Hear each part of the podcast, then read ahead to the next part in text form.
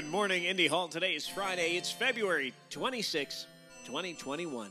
We're going to keep it short and sweet this Friday. Coffee chat at 9 and 10 in the morning. At 4 p.m., it's co planning with Anea. And at 5 p.m., let's say farewell to the week that was with a happy hour.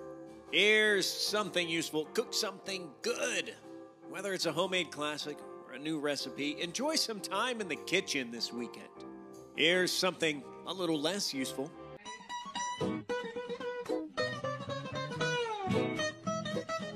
Take care of yourself, take care of each other, and take care of your community. Have a terrific weekend.